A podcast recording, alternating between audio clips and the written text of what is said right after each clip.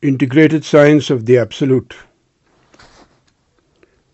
Preliminaries Number 11 Dialectical Approach to the Notion of the Absolute The Absolute can be attained in many ways. Some of them are more speculative and indirect, while others are simple and direct. When we start from simple everyday experience and attain the core of the notion or the reality of the Absolute, we can be said to be more scientific in our approach. In this respect, there is a method of approach favored by the Guru Narayana, which seems to be very simple.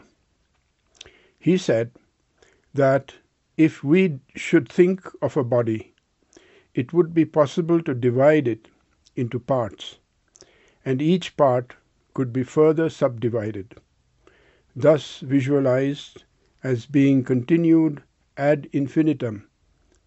At the term of such a process, the quantitative aspect of that body tends to get abolished and attains to a more qualitative status. In other words, the visible tends to become intelligible, having a mental or subjective rather than an objective existence. When this notion remains in the mind and is further conceived independently and purely as a reality or notion sufficient to itself, we attain the Absolute. Other thinkers like Descartes have preferred to speculate on time or duration which is within the inner experience of every human being. Pure duration, according to Descartes, is God. By this he only means to say that it attains the status of the Absolute. He is not necessarily thinking of the theological God of the scholastic context. Thus, we see two fundamental notions one of matter occupying space and the other time filled with events, both of which, when subjected to contemplative or scientific purification, can attain the Absolute in a most direct and simple manner. Besides space and time, represented schematically after the manner of Cartesian correlates, we can think of cause as a third and very fundamental category. Cause implies effect, and when related to the time axis, it represents a link of a chain of successive alternating pairs of causes and effects. It is possible for us to think of the process of causes and effects operating in this world both prospectively and retrospectively. The former is called imagination, and the latter memory. At any given moment, anywhere, and with anybody, there is an eternal present, unequivocally established by philosophers like Plato and made acceptable to other philosophers. Causality as a principle can further be abstracted and generalized by the human mind being capable of such mathematical or scientific abstraction and generalization without knowing any limit. Herein lies the possibility of finding the central locus of all future scientific speculation, whether based on outer experiments or inner certitude. Thus, the principle of causality can be put on a pedestal of a universalized basis as functioning at the core of the process of becoming to which the whole universe is subjected, as could be seen by all of us. Even scientists like Max Planck have been obliged in recent years to give this principle of causality its full recognition and status, although such matters were, until recently, considered outside the scope of physics and belonging to the outmoded so-called metaphysical way of thinking. Einstein has approved of Planck's stand on this subject, and with such approbation on the part of the dean of modern scientific thought, it is fully permissible for us to say that the principle of causality has once again been elevated to an absolutist status. Thus, time, space, and causality, when each of them is given its capital initial letter, can be considered as attaining, each by its own right, the status of the absolute. This way of thinking has long been accepted in the Platonic tradition. Plato could similarly treat notions such as beauty and elevate them by the purifying process of generalization and abstraction going on hand in hand, as it were, to the status of an absolute value each by its own right. Attaining the absolute in this manner has, therefore, nothing unscientific nor unphilosophical about it, when we further consider that causation, common as an abstract principle of life, lives in the heart of each of us, making it possible for us to live from one split second to another, while causality itself being nothing. We can locate this principle at the apperceptive core of all consciousness, whether it be human, animal, plant, or suborganic life, giving it a fully psychological status. In the phenomenal world, it goes without saying that the same principle has a cosmological status. Further, there is no objection in giving the same principle, when fully glorified, its theological status as Descartes and even Hegel have already done in philosophy.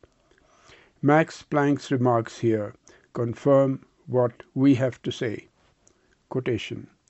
Some essential modification seems to be inevitable, but I firmly believe, in company with most physicists, that the quantum hypothesis will eventually find its exact expression in certain equations which will be a more exact formulation of the law of causality.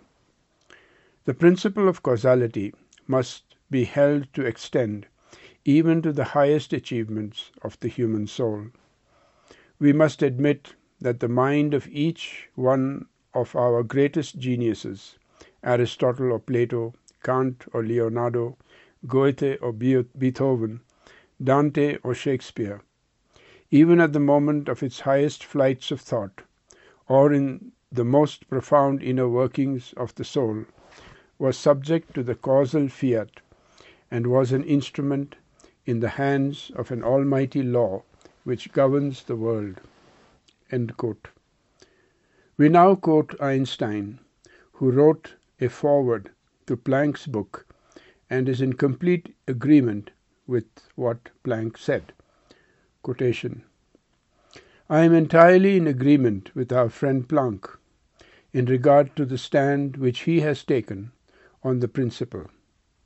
He admits the impossibility of applying the causal principle to the inner processes of atomic physics under the present state of affairs, but he has set himself definitely against the thesis that from this Unbrauchbarkeit, or inapplicability, we are to conclude that the process of causation does not exist in external reality.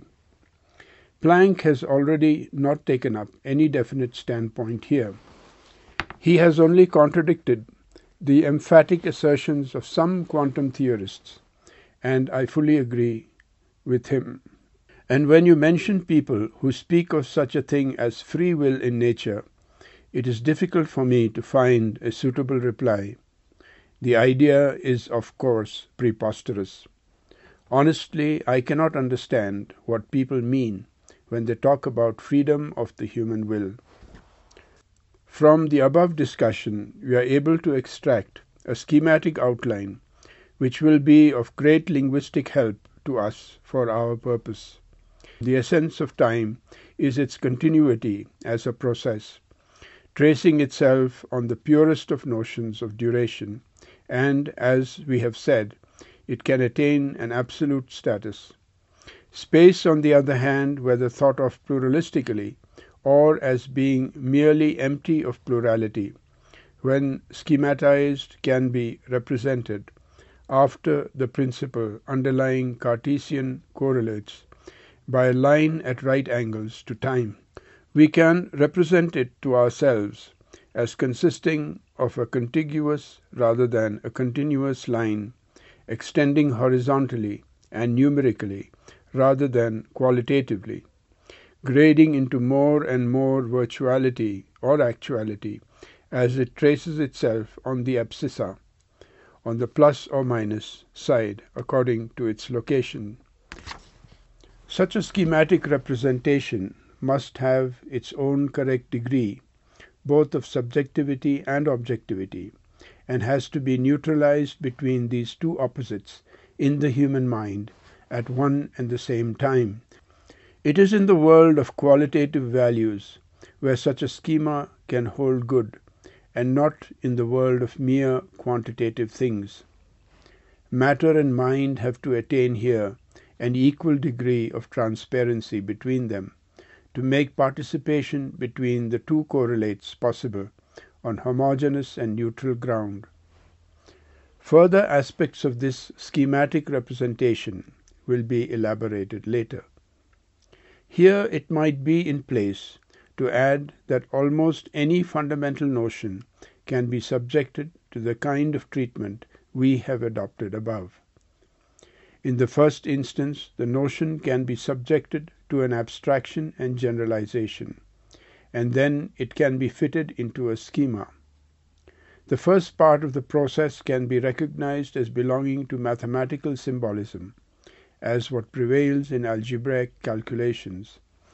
The second way of abstraction and generalization corresponds rather to the method known to geometry.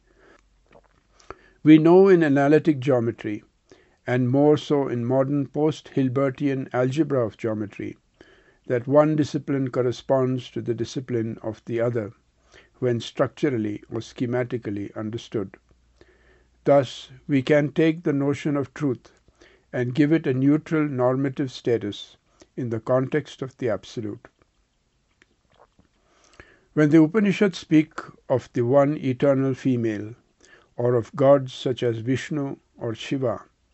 They tend, as in Plato, to give such notions a fully normalized and absolutist status.